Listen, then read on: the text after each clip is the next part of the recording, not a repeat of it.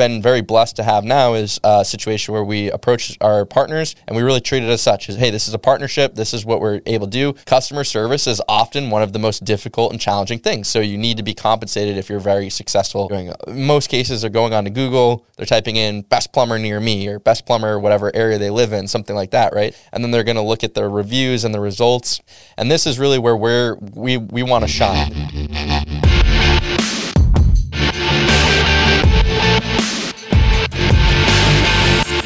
Hey, how's it going? This is The Drive with Rick Vaza. Where we're going to be talking about business, acquisitions, and general investing. Today, I want to talk, uh, is going to be specific about the plumbing, which is the trade that I'm uh, operating our business in right now. Uh, I get a lot of questions about people who are interested in plumbing. Right now, it's kind of a hot area with private equity. So I figured I'd just go through some of the inner industries, if you will, the sub industries of plumbing that are really uh, ideally, if you're exploring the space and curious about it, uh, there should be some helpful context and, and background. Uh, I came into this area in industry with absolutely no background in plumbing at all, and you know I think this would be helpful to kind of cover if I was exploring the entrance point again. So hopefully you find it valuable, and if you do, uh, obviously this is a newer podcast. Just ask you to please share this out, help us grow the reach. You know, do all that liking and subscribing and all that good stuff. All right, so you go to plumbing. You're, um, you know, generally thinking, yeah, okay, the idea is that they're fixing plumbing problems. Yeah, no shit. Um, but okay, that breaks down into different areas. So traditionally, we have kind of two different segments.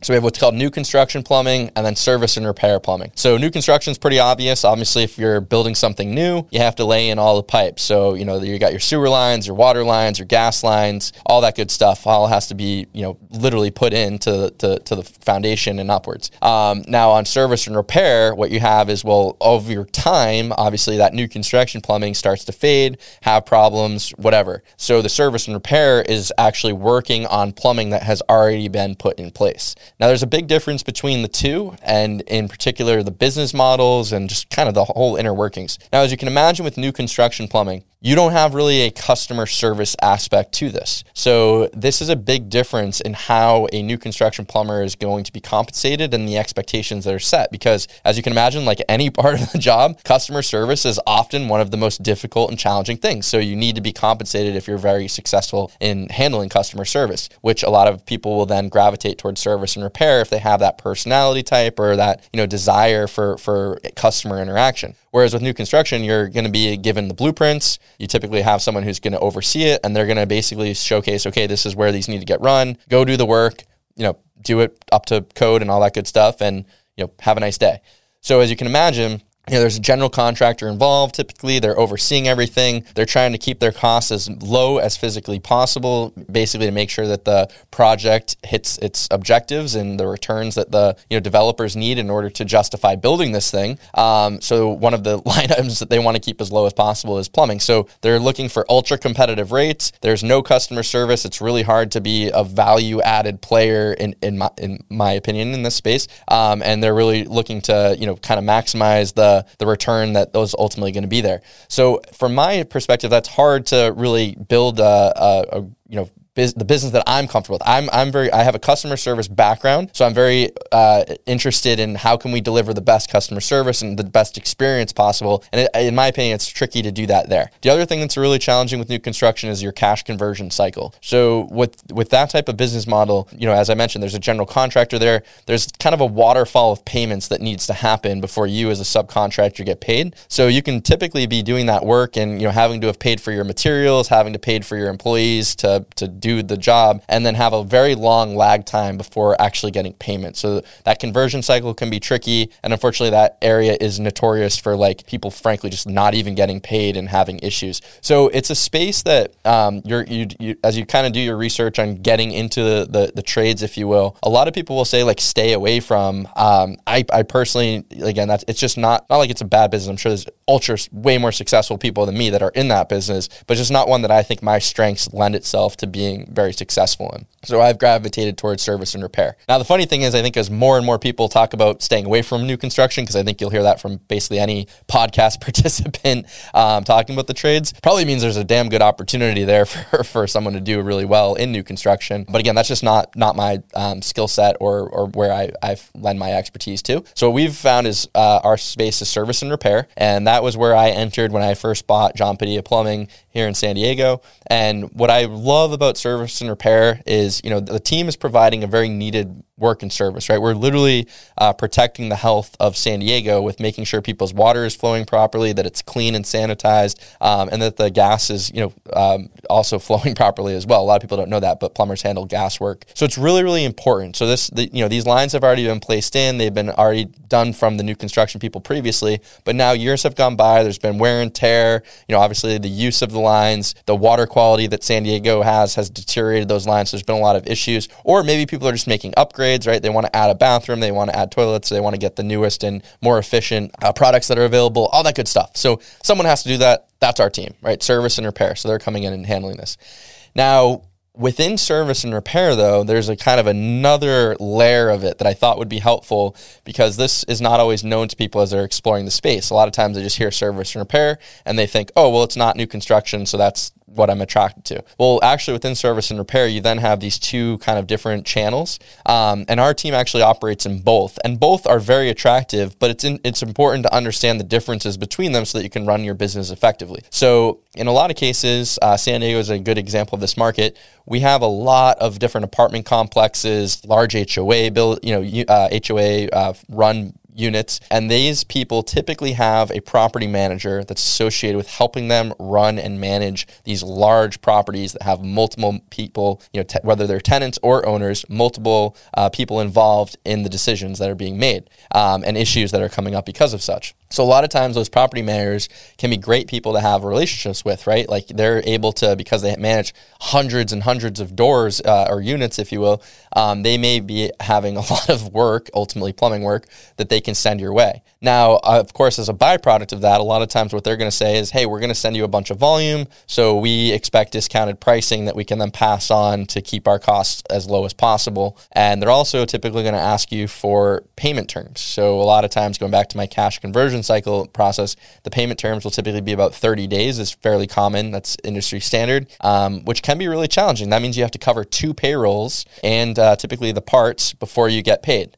So you really have to have your business model set up properly to be able to f- facilitate that because you're doing the work, you're then paying it, and paying your people typically twice now before you're ca- collecting any cash for that. And on top of that, they've already asked you for a discount on price. So you really have a, a, a, challenging situation if you're not set up for success there. The other aspect of that too is because they're typically managing so many different units, there's often a lot of support that's needed. So not only are you now being asked to discount your pricing, but you're asking to typically provide higher customer service support because there's a lot of coordinating that needs to happen. Hey, you need to talk with these three different units and make sure that they're all going to be there so that you can do your repair. Hey, we need this invoice to be done. So there's just a lot of back office stuff that can be done uh, that can be needed as well.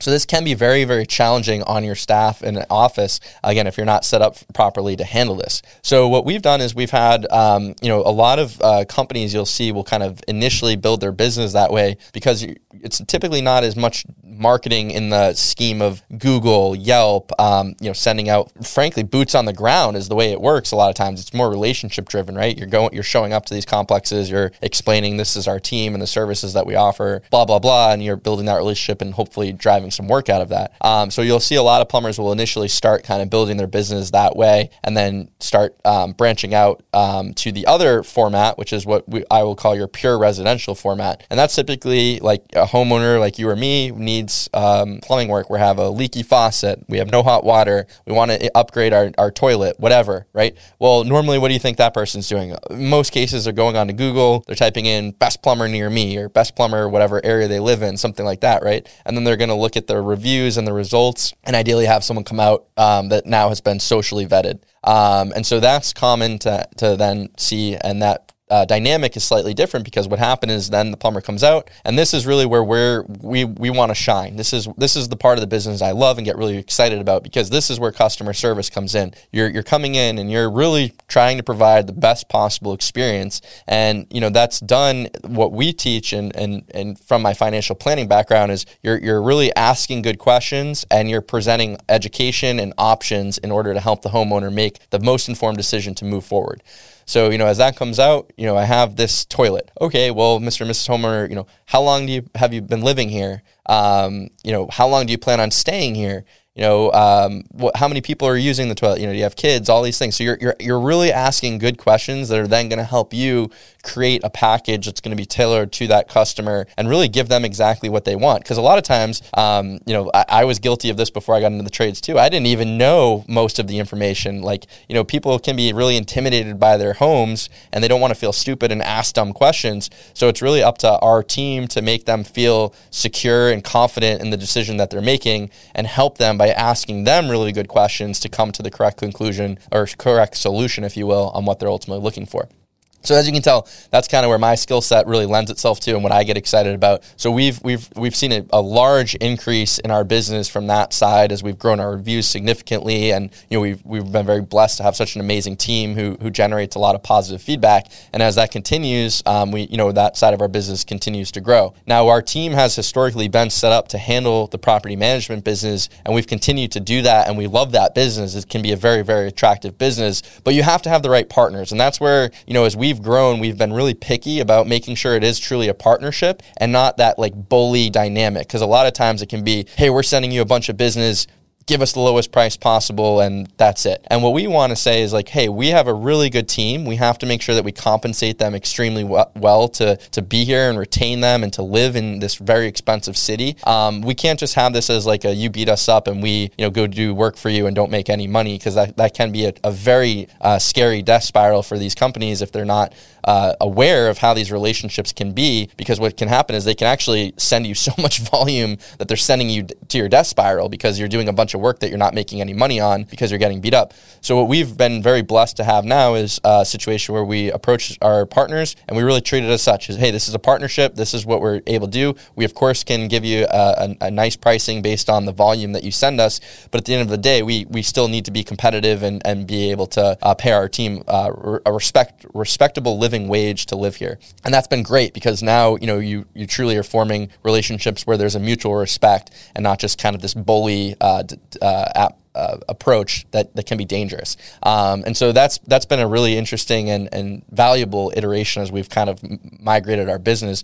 So what we found now is we kind of have um, still this standing situation where we have both businesses uh, in place where we, we service both sides. Um, and, and thankfully now we continue to kind of have a growing successful relationship with, with each of those and they each play their own part. And now, you know, what's helpful with the, the pure residential business is obviously those customers, um, the, a big difference is they're, you know, typically maybe you service a customer three to five times as they're in their home. I mean, ideally you're, you're, you're helping them so that they don't need to call you. Uh, that's, that's kind of the goal. But a lot of times they'll have great repeat customers where maybe they're moving or they're bu- buying a new property and, you know, they want to bring you into the loop. So um, what we'll have is our membership programs that can really get them the best uh, possible service. They'll, you know, they'll get discounts. They'll get uh, water heater flush. You know, you're, you're packaging in all of these things that are valuable to the homeowner, typically on the preventative maintenance side. So it makes sure that they're kind of uh, treating you like a property manager, where if they have a, a plumber, uh, they wouldn't even think twice about calling someone else. They know they're going to have a great experience with you. Um, there's no reason because of your team's knowledge and all those things. You're, you're trying to build that reputation. Like it would be crazy for them to even call someone else type of thing. Um, so that's what we're really trying to get to. So going back to so the dynamics here, you know, with, so with residential, one of the big differences too, obviously after you service that homeowner, so like if I have one of our plumbers come out to my property, once they finish the job, I'm paying them right away. So obviously a totally different cash flow conversion dynamic where, you know, you're getting paid right away. Then you have a little bit of time to uh, have to pay your employer and then a little bit of time to pay for those materials. So your, your working capital is actually a lot more attractive because now you